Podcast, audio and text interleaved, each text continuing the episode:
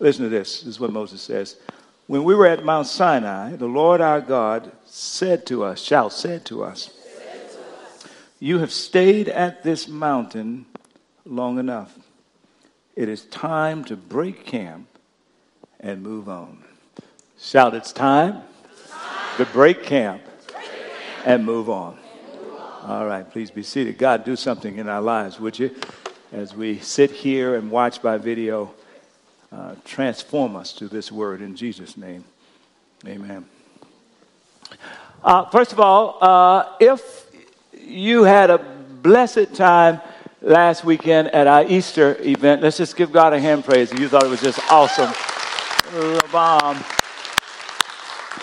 I just want to thank uh, all of you who volunteered and uh, that helped. That we couldn't have done it without just the tons and tons of volunteers and the heart uh, that you brought to that, and uh, to all of you who invited family and friends and colleagues. Uh, and I've just stories that keep they they continue to pour in about what God uh, uh, did and is continuing to do through that. So we just had an awesome, awesome weekend. Uh, if you were with us last weekend, you know that I started a five week series that we call Transformed. Everybody shout, Transformed. The big idea is simply that if you do life with Jesus Christ, He's going to transform you in some pretty remarkable, I'd even say astonishing ways. And this doesn't mean that you're going to become perfect or flawless, but it certainly means, kind of in the words of the uh, song that I, we used to sing in the Baptist church when I was growing up, we used to sing this song that says, uh, I'm not all that I should be, but thank God I'm not what I used to be. Uh, actually, why don't you turn to somebody next to you and say, hey, say, excuse me. If you don't know them, ask them. By the way, introduce yourselves to each other around. Just, just say, because you would be talking. Yeah, it's good to know who you're talking to. All right, now you know each other. Say, excuse me. I'm not all that I could be, but thank God I'm not what I used to be. Isn't that good news? Isn't that good news? My goodness, praise God. Go ahead and celebrate that. Celebrate that. Turn to, turn to the other person and say, uh, I'm, and I'm still a work in process. Let them know. Now, if you happen to be talking to your uh, wife or your boyfriend or girlfriend, I'm sure they say, Yes, I already know that. You didn't have to tell me that. so, during uh, the next several weeks, we just want to explore practically how, how does this transformation work? How, what, how does God drive transformation in our lives? And one of the things that happens for us is that if, in fact, you decide to trust Jesus Christ, the one who died and rose from the dead, your paradigm for how you view life shifts. You begin to know that if God showed up in his son Jesus and cared enough about you to die for you, for your sins and mine, and then conquered death and lives today.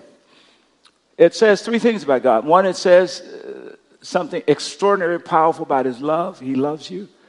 Two, it says something about his power. Uh, he's able uh, to uh, provide for you.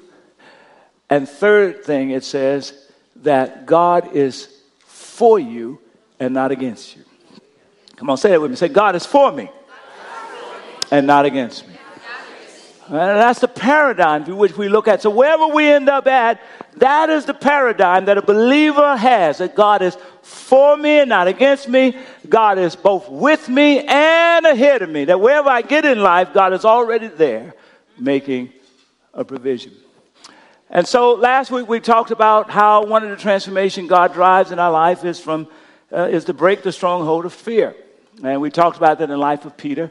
I encourage you to read the first uh, five chapters of Acts last week. I want you to read another five this week.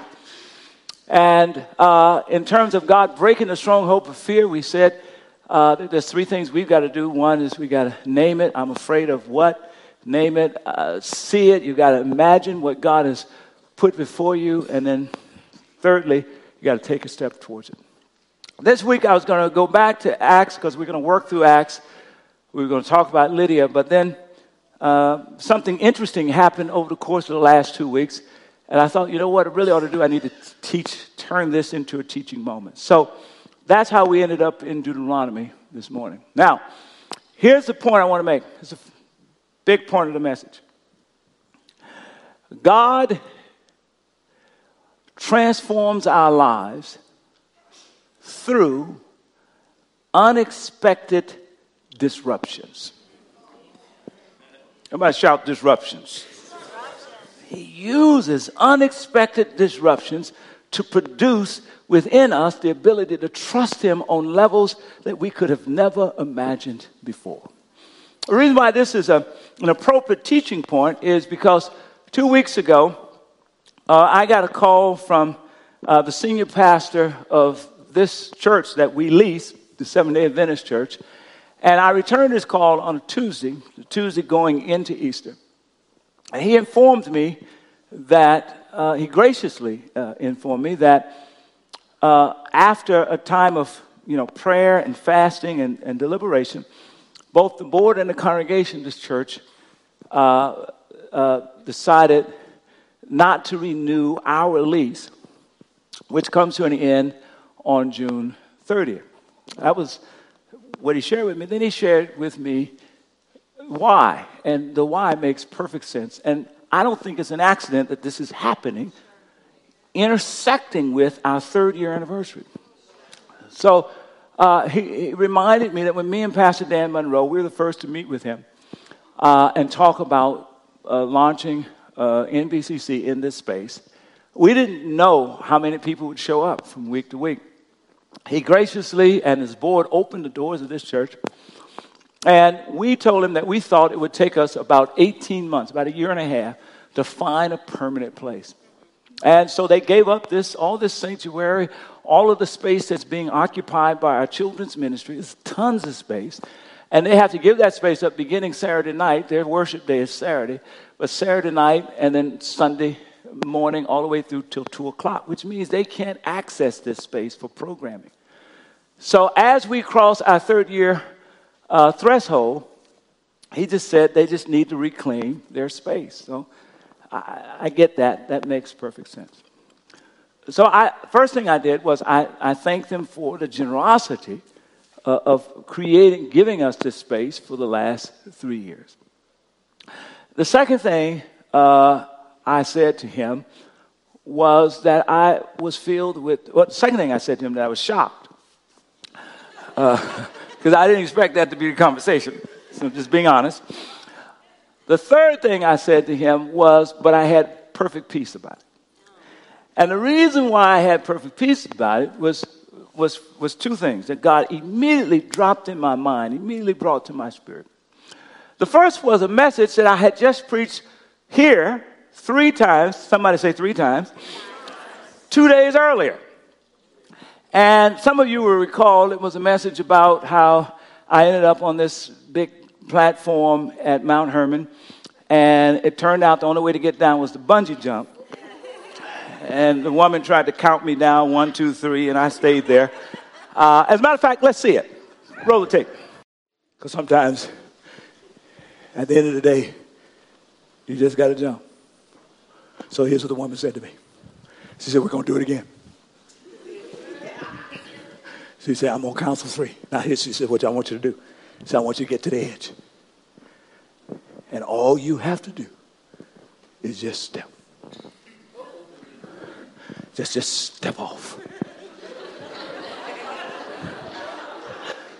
And I said, Say that again. She said, just. I even practiced it. I just, okay, I can do it. so she said, Are you ready? Are you ready? I said, Ready. All right. She said, oh, You're on the edge? I said, I'm on the edge. She said, One. She said, Two. She said, Three. Boom. And she pushed me.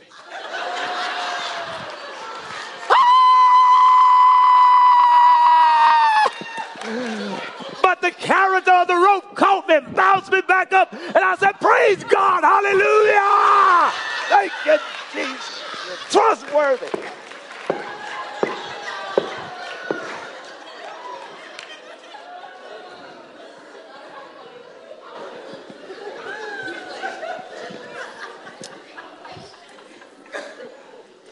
Here's a little insight. Sometimes you want to jump. You've been to enough church services. You've heard enough messages. You've, you've learned enough scripture. You almost believe. But then to give up control over that which you think only you can control is just too much. And God says, but just keep coming to church. And that's his way of scooting you to the edge. And then, when you least expect it, he allows your life to come unglued. And when it comes unglued, he pushes you.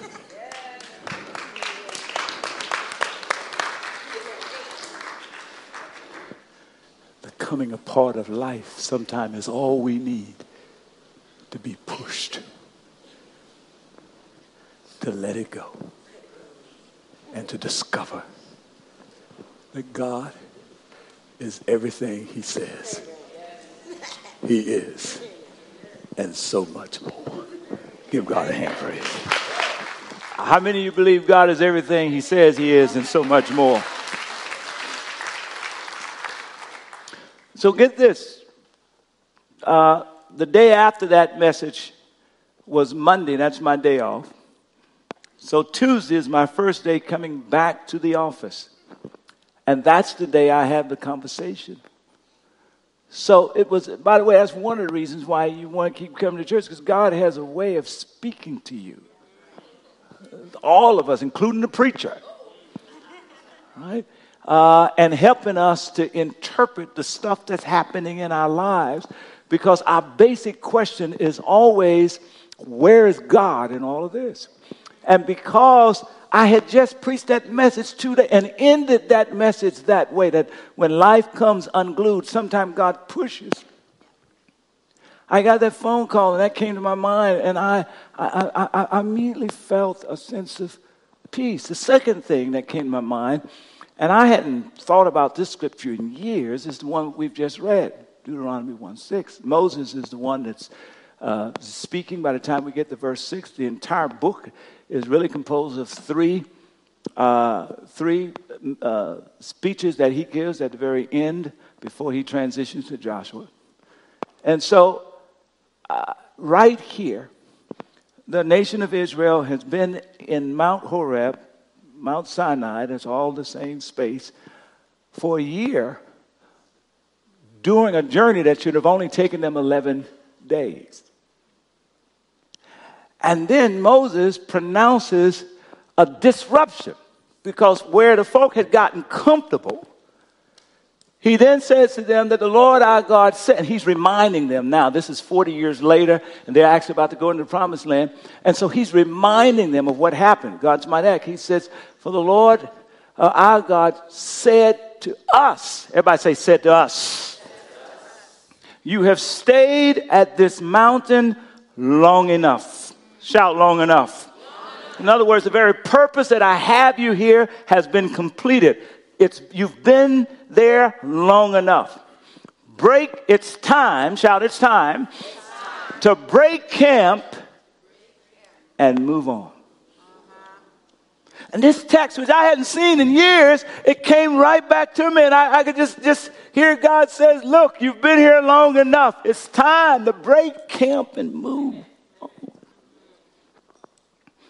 Everybody say, and the Lord said to us, so, so here's a little insight as we, as because you're going to find yourself, well, if you're part of this experience, you, you find yourself in the midst of disruption, but you're going to find yourself in the midst of life is going to be disrupted a lot of different ways. Life is disrupted when a relationship that you're fully invested in suddenly falls apart or there's an unexpected death that might take place. Life is disrupted where a business you've invested in suddenly it goes under. Life, life has a way of being disrupted when you get bad news about a a sibling, about a loved one. I mean, life has a way. I mean, you know, life gets disrupted. You know, the Warriors loses. Life gets disrupted. At least for me. so, so we have to we have to figure out. So, well, all right, how do I deal with it? Because this is a reality. So the first thing is, everybody say, God said to us. The first thing that you do if your paradigm is that God is for me and not against me is that you've got to begin to look for where is God involved in this disruption. Doesn't mean that he made it happen, but where is he in it and what guidance is he trying to give me through it? That's the basic question. And so we, from the message, already had the answer. God is in it. And, and they prayed and fasted and, and all of that. So, no, no, no. God is saying, You stayed at this mountain long enough. Now, the passage talks about how they're at Mount Sinai. Everybody shout Mount Sinai. If you read it in the New International Version, some of the other translations says Mount Horeb. Uh, that's the mountain range. There's about 600,000 people scattered out through these mountain range. But the summit of the mountain is actually referred to as Mount Sinai. The reason why New Living Translation points out this notion of Mount Sinai is because it's here, over the course of that year, where the unique identity of the nation of Israel was formed uh, through the giving and the understanding of the Torah, the Jewish law. Uh, Israel was meant to be unlike any other nation. And it becomes clear to me as I think about this passage, it's very applicable to us because the fact of the matter is that over the past of the, this last three years, as we're now celebrating today, our anniversary, over three years, God has had us here in this facility so that He could uniquely form who NBCC is called to be. And just in case you don't know it, we're not called to be your run of the mill church. Tell the person next to you, this is not a run of the mill church. Tell them. Tell the other person, this is not the church your grandmama grew up in. Tell them.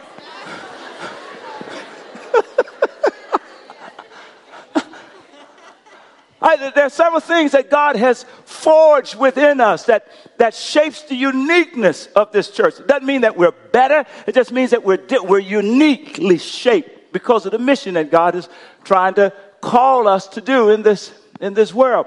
The first is notion of diversity. Everybody shout diversity. Come on, just look around you. You see it, right? You remember last uh, uh, last weekend we were stretched out by the thousands in the Flint Center. I mean, this remarkable diversity. You know, this is not your grandmama's church. Right? Because we're those of us who went to church or grew up in church, we're used to being in churches that look like us. It was an all black church. It was an all white church. It was an all Republican church. It was all Democrat church. Lots of rich folk over there. Lots of poor people over there. You know, it's, it's all everybody kind of grouped together. It's just, just, you know, but not here. You're sitting around folk who are so different from you. And it is this uniqueness that enables us to make disciples of every nation. Come on, give God a hand praise. This is amazing what God is doing. And, and so when I say, when I hear the text says that you've stayed at the mountain long enough, when I sense God is saying, look, I've had, I, I, I've, you've been here long enough to kind of seal this notion of diversity in your DNA. Now it's time to release you. Diversity. Second, we're outward focused. Now that's different than a lot of churches that we know. A lot of churches that we know are inward focused. There's the inertia that pulls you inward.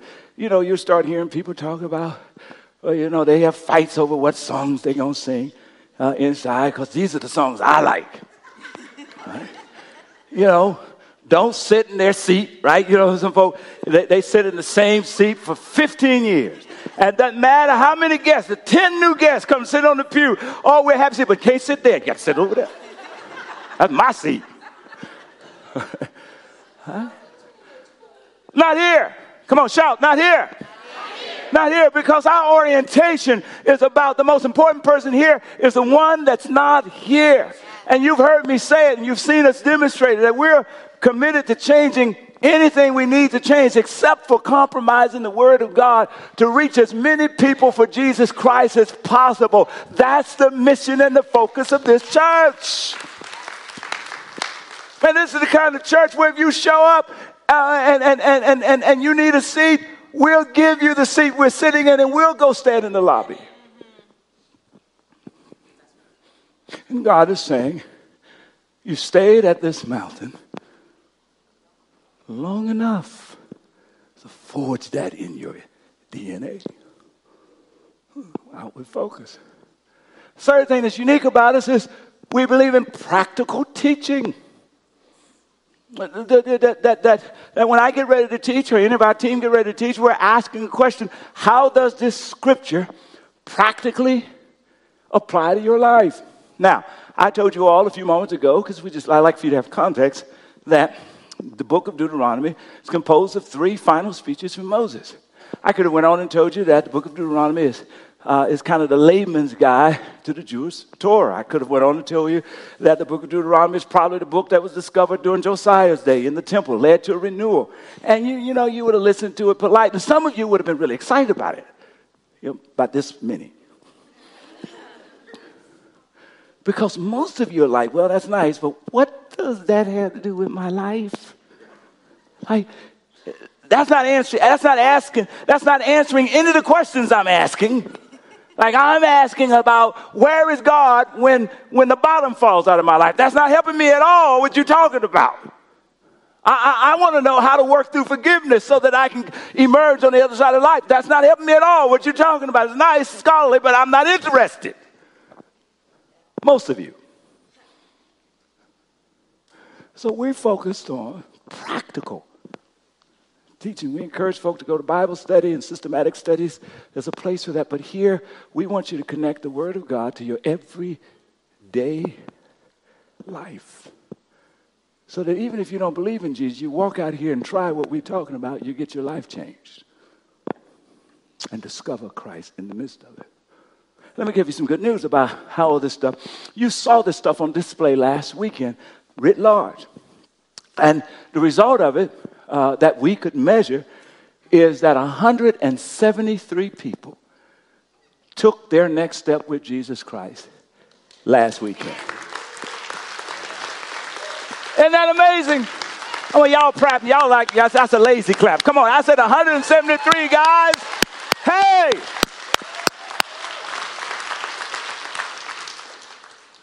Hundred seventy-three impacted by music they could relate to, through an environment driven with contagious hospitality, with teaching that was practical, that spoke to where they, where they are. Do you know the average church in America is 75 people? We had 173 folk to decide to take the next step with Jesus. That's larger than an entire congregation. Come on, guys. This is awesome. And, and so I hear God saying to us, You've been You've stayed at this mountain long enough. Your unique identity has been formed. Another thing that is unique about us is that you don't have to be a, a partner or a member of this congregation to serve. Why? Because one of the biggest things we're trying to do is to teach you how to trust Jesus with more and more of your life and how to deepen your commitment. And one of the ways to do that is through serving. That's how you are captured by the character of Jesus. Let me tell you a couple stories from last week that really kind of models this, right? Uh, one lady, and I actually met both of these people this morning. I told this story at 8 o'clock. They were there. Good thing I was telling the truth because they, both of them stopped me outside. I'm the one, I'm the one. One lady had a prosthetic fell at the Easter gathering. Two of our volunteers, number was there, two of our volunteers immediately there. She didn't think they could get her up.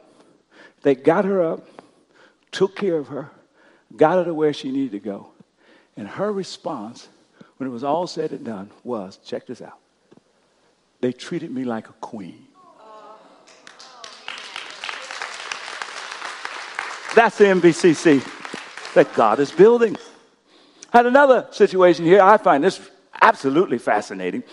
Uh, you know, you guys had to all park in lot C, and then you had to walk.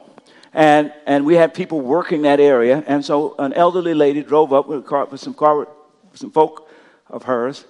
And when she got ready to get out, she noticed, she realized how far the walk was. She said, I'm just, I, I don't know I can make that walk. The guy who was parking the car said, you know what? Don't worry about it. Just give me your keys. And uh, I'm going to drive you around. And, and he got in her car with her keys. Everybody got back in the car, drove around to the front of the Flint Center, put them out. He drove the car back to the lot, parked it. When the gathering was over, he went, picked up the car, came back, picked them up.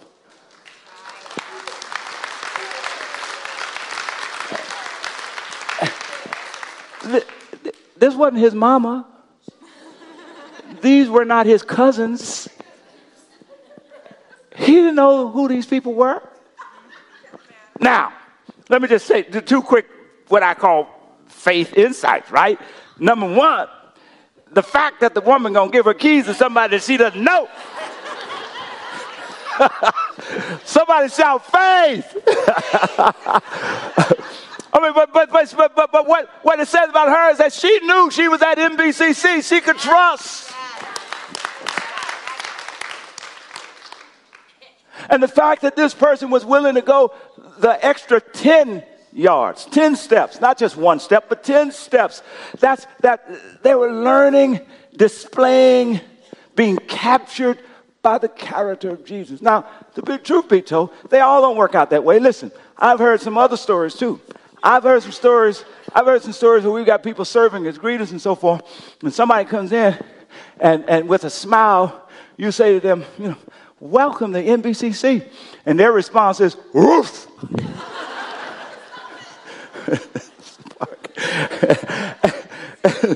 and, we're so happy to have you. Uh, uh, can, we, can, we, can we help you find a seat? And their response is, roof, roof. I've heard about these stories. And yet, the host of the greeter that's working with them respond with a smile. You know why? Because she or he knows that there's a reason behind that barking. That person may be barking because a loved one died two or three days earlier. They may be barking because a child was incarcerated the night before. They may be barking because this is the first time they've been in church in 30 years, and the last time they were in church, they left with a broken heart, and they just don't trust us. So, isn't it great to have a church where it's okay for you to bark as long as you don't bite?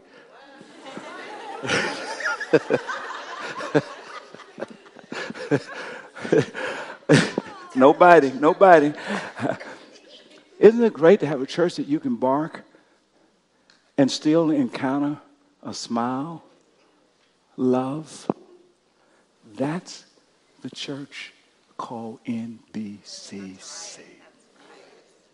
And God says, You've stayed at the mountain long enough. Uh, one, two, two, one more thing as we get ready to, to transition to this piece. But I, I, want you to catch a picture of who we are. About a year ago, I preached a message called uh, 20, uh, 21st Century uh, Relationships. And, and part of it, I was talking about same sex relationships. And so I had a, a, a same sex couple exit, and uh, they came, both of them with, met me at the front. And one of them was standing with her partner, tears coming down her face. And she said to me, she says, in all my times of being in and out of church, I've never felt more loved than I have in this church. Now, you got to get why this is important.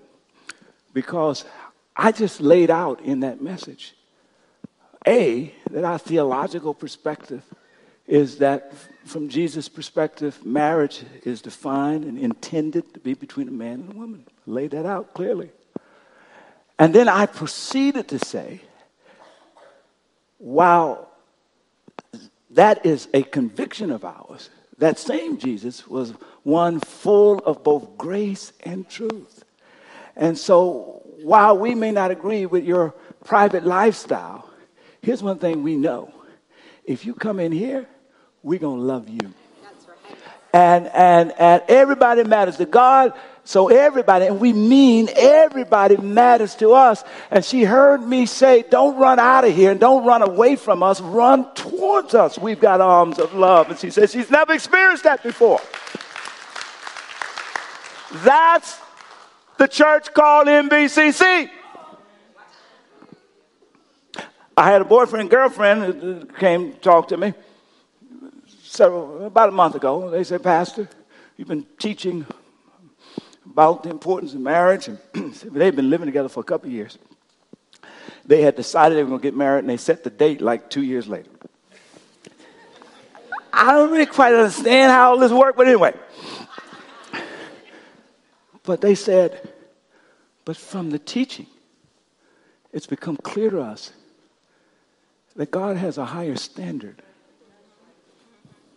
And as followers of Jesus, we want to rise to the standard. So they canceled their two year plans, rebooked it for June, and they're going to get married in June. That's the church called NBC.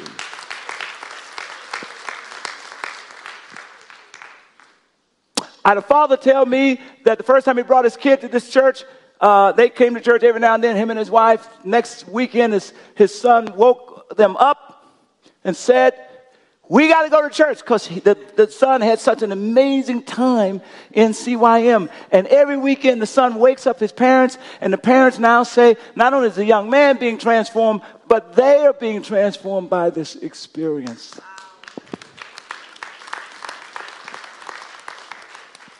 You heard about the reading bonanza, right? And you heard about uh, one, of our, one of our partners. I love this.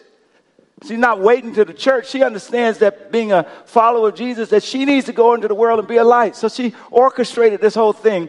And, and, and now this year, they're targeting a thousand kids in East Palo Alto to give out 10,000 brand new books. But here's what you don't know. And we're going to, we're, partnering, we're generating volunteers to go. If you, if, you, if you haven't signed up, make sure you sign up. Here's why it's important. Because what she told me the other day was 58% of the kids in East Palo Alto are homeless. I didn't say 15%. I said 58%. While you're at home comfortably in your bed.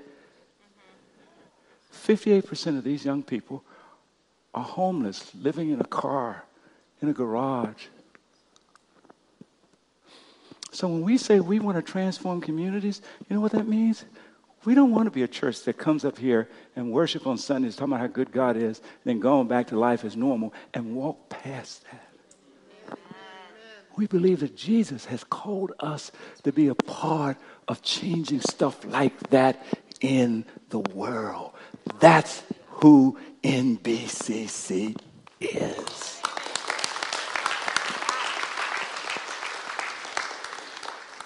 And what God has said is for the last three years, you have been, you have stayed at the mountain long enough. I forged this into your, into your DNA that, that, that the word has gotten out. That whenever you hear NBCC, you hear a, a, a church that is not typical.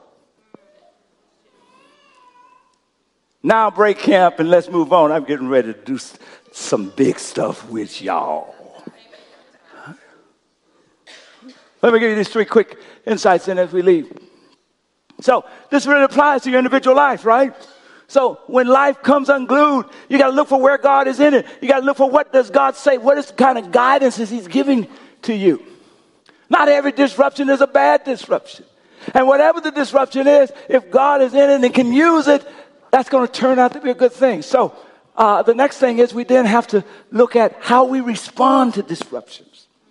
And the first thing we have to do if we're followers of Christ, if we believe that God is for us and not against us, is that we have to learn to say goodbye well. Tell the person next to you, you got to learn how to say goodbye. And you got to learn how to do it well. A lot of us are still stuck three years because we have failed to say goodbye to an old relationship. Good, good, good, good, goodbye to, to, to, to an old commitment to a, a job or corporation. Or worse, we have said goodbye, but the way we said goodbye was horrible. I mean, I mean, it's the young lady who says, I'm out of here to her boyfriend. Don't call me. And he say, fine and the door slammed. He's like, good riddance. then the next morning he goes out to get in his car and all four tires are on the flat. That's not leaving well. There's a person who leaves a job that they got fired from and they tear up equipment and take stuff and, and, and, and leave a mess behind. That's not leaving well. Listen, if you're going to leave him, leave with us with a sense of sweetness and mercy and grace, right? Leave him so well that he's afraid to eat for a week. You know, you know why? Because, man, she's like, she was so sweet. I wonder if she poisoned me. So.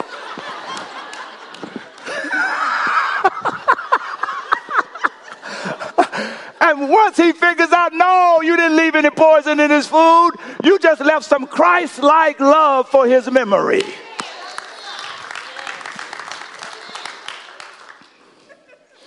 Shout, break camp. Eh, eh, okay, you got to get ready to leave. So you got to get ready to leave well. And so if the Lord drops in your heart, in your spirit, something nice or blessing you want to do for the seven day Adventist church here, do it because we got to learn how to say goodbye and to say goodbye well. They've been generous to us. They've been generous to us. Secondly, uh, look for the opportunity. Listen, shout, break camp. That, there was six, 600,000 people up on that mountain range. And so, so at the end of the day, when they start talking about breaking camp, that means that was a whole lot of work for a whole lot of people to do. And so as we get ready in the next two months to get out of here, there's going to be a whole lot of work for a whole lot of people to do. So a lot of you who are sitting on the pews feeling like you're not needed and you're not necessary, I'm excited because suddenly you're going to realize there's a whole lot of work for a whole lot of people to do. Tell the person next to you, he's talking about me. Tell him. No, me, me. He's talking about this. Not you, me. yeah. Tell them that he's talking about you pounding furniture yourself. Say he's talking about me. yeah, yeah. I'm going to give you some ways. All right, so you can get engaged, get ready to help set up, breakdown, pack up, leave, push us, get us out of here to where we got to go. Or you can join. We've got a we've got a permanent facility search team led by Pastor Tilden. You, if you've got some experience as a real estate or uh, person or a broker or whatever. Now, we already have a paid broker that's working with us, doing a wonderful job. But if you want to volunteer some time, go join that team. That's wonderful. We also have a short term uh, team that we're looking for. Again, temporary place. This was temporary last few years, so we're looking for another potential temporary place until we can find uh, the permanent place uh, places that God has for us because ultimately we're, we're looking at multi campus at the end of the day. So uh, and, and if you got a couple hours during the course of the week that doing between eight and five that you can you can spare, go join that team so you can help us run down leads and follow up, make phone calls, and so forth and so on. Pastor Dan Monroe is leading that team. As a matter of fact, I've just appointed all of you on the lookout team. Ask the person next to you, did you know you're on the lookout team? Ask them. That means wherever you are during the course of your day, be looking out. Let me tell you what you want to be looking out for. Okay, look for a place that hopefully is between Redwood City and Santa Clara, one on one corridor or by some freeway. Secondly, it ought to be able to house about 1,200 adults with adjacent rooms for about 250 kids.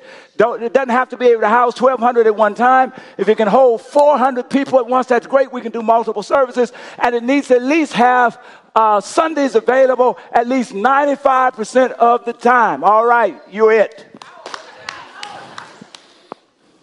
And then lastly, be prayerful. Everybody shall pray. pray. Pray. Now, let me tell you, this is a good lesson about how to pray.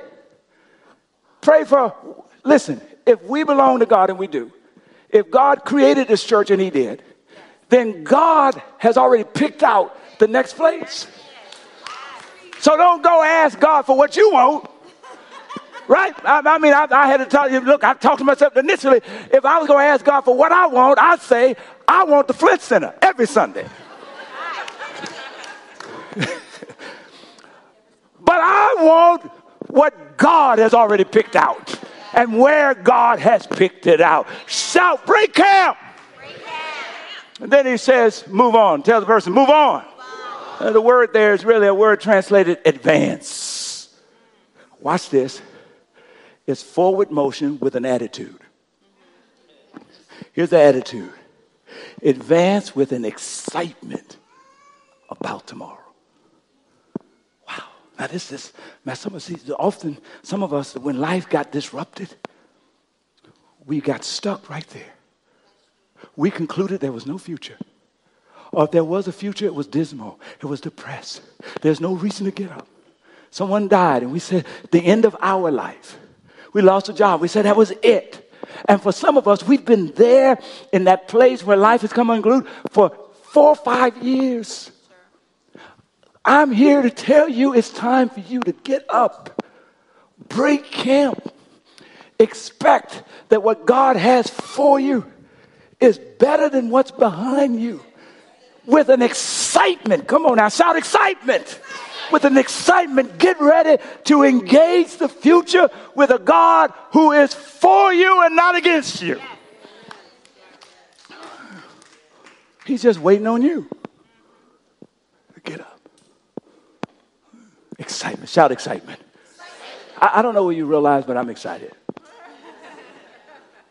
Well, here's what the passage says. It says, it says, it said, look, it says, he, he went on, he said, here's what I want you to do. So move on. He says, go to the, to the hill country of the Amorites. And then he says, and to all, everybody shout all, all of the neighboring region. then he starts naming all of the, the neighboring regions, the names of Jordan Valley. He names the, the, the western foothills. He names Negev. He, he names the, the west Coast Plains. He, he, he, and he says, everybody say, go. No, he, he just keeps talking to me. He said, Go get over there where the Canaanites are and, and, and Lebanon. And he said, Go all the way to the river, the big river, Euphrates. He says, to All of this land. Now, when I was reading that, all I could, I said, I was reading that, I was thinking about, oh man, he said, Go. He's like, Go to Sunnyvale and go to Palo Alto and go to, go to, go to, go to East Palo Alto and go to, go to Menlo Park, go to, go to, go to San Francisco, to go to San Mateo. And, and I'm just thinking, I'm just thinking, but man, God, as he gets ready to get us out, he said, Look, your third year is your water water year, your shed, watershed year. It's time. You've been here long enough. Break camp. Let's move because I got some stuff to do. Come on now. He said, get excited. We've got, I gotta, I gotta get you out of here because some people won't ever come to this place. I gotta move you somewhere.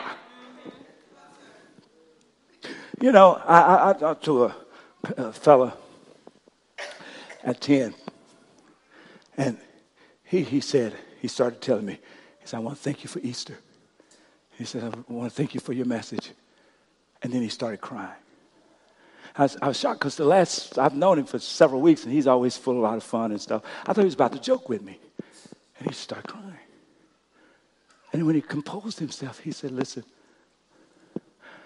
I had 10 of my family members who never go to church. They came last weekend. And he said they were so moved and touched that I've gotten 10 emails over the course of this week. And they're all excited about what might come next. You've stayed at this mountain long enough. It's time to move out, get repositioned, so God can reach families like those. Like yours. So here's where we're in. Notice that little phrase. As it talks about get out there to everybody. Then it says, go in and occupy it. He says, he says, he says, he says, Listen, behold. He said, Paying attention. He said, Pay attention. Said, I, I, I've given all this land to you. Already, I've made it a part of your destiny. Already, I've made it a part of your portfolio. Already, I've made it a part of your future. Already, now what I need you to do is to go in and occupy it. Shout, go in. Go in. Shout, occupy it. All right, watch this. This is significant. That phrase, go in and occupy it, or go in and possess it, whatever how you translate it, appears 34 times in the book of Deuteronomy. Here's the point he's making look towards the future with excitement, but adjust the lens that you're about to engage life with and anticipate, shout, anticipate difficulty and success. Let me say it again. Anticipate, say it. Difficulties and success. See, he says, I've given it to you. I've decreed it. I've declared it. I've made it a part of your future, but it will not manifest in your future until you get up out of the disrupted place and go take it. And then that means he was saying to them, you got to fight for it. You've got to, you've got to conquer it. You've got to win it. You've got to shed some blood. You've got to shed some tears. You've got to hurt. In other words, I've given it to you, but you're going to have to go through some difficulties to acquire it. Now, here's the mistake that a lot of us make, especially religious folk. Either when we look at the future coming out of disruption, we conclude that the future is all difficulty, no success, no victory. Or we conclude that the future in front of us is high victory, but we totally lose sight of the difficulty. And so the moment we run out looking for success and we run into difficulty, we quit. But when he says go in and occupy, what he's saying is, yes, I've decreed it as part of your destiny, but part of your ability to acquire it is that you've got to work through the difficulty, and I'm going to use the difficulty to prepare you so you can handle it once you get it. So it's not going to always be easy. I'm not suggesting, I'm excited, not because it's going to be easy. I'm excited uh, tell the person next to you, he's really excited. Tell him. All right, and now say back to the person, but he's always excited. Tell him. and you're right, I am. Because I've been walking with the Lord for 52 years. He's been with me on my on high moments. He's been with me in low moments. He's been with me in the dark. He's been with me in the light. And I know He's never let me down. He is faithful. I can't wait to see what he's got prepared for us. We're ended here. There's a story. Sister went home, went to older grandma, went to church. She'd always shout when she go to church. Some of you from those traditions, you know what I meant when I, what I mean when I say she shouted. And so she came home, and grandkids gathered around said, Grandma, you always shout when you go to church. Said, Why are you always shouting, Grandma?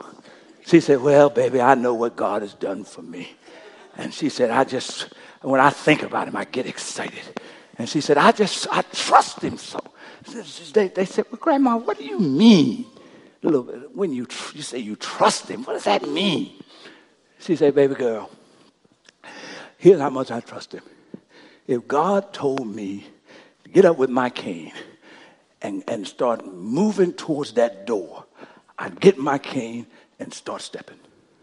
The little one, about six years old, looked at her and said, Grandma!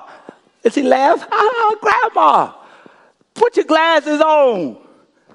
So I, that's a wall over there, Grandma. There's no door over there. Put your glasses on. Grandma, look, say, you don't need to tell me to put no glasses on. I don't need no glasses.